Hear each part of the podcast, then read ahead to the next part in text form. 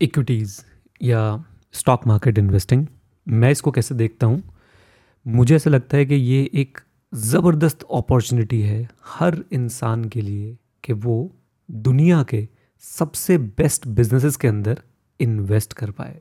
Irrespective of the fact आपकी qualification क्या है इरिस्पेक्टिव ऑफ़ द फैक्ट आपकी बैकग्राउंड क्या है, आप क्या जॉब करते हैं, आप कहाँ से आए हैं?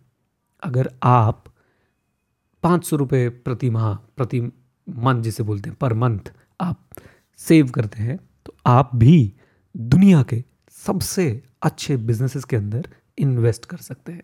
ये है इक्विटीज़ मेरे लिए। आप क्या सोचते हैं?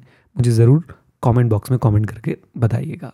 एंड अगर आप लोग इन्वेस्टमेंट के बारे में कुछ सीखना चाहते हैं तो learn personal finance dot in ज़रूर विज़िट करिएगा।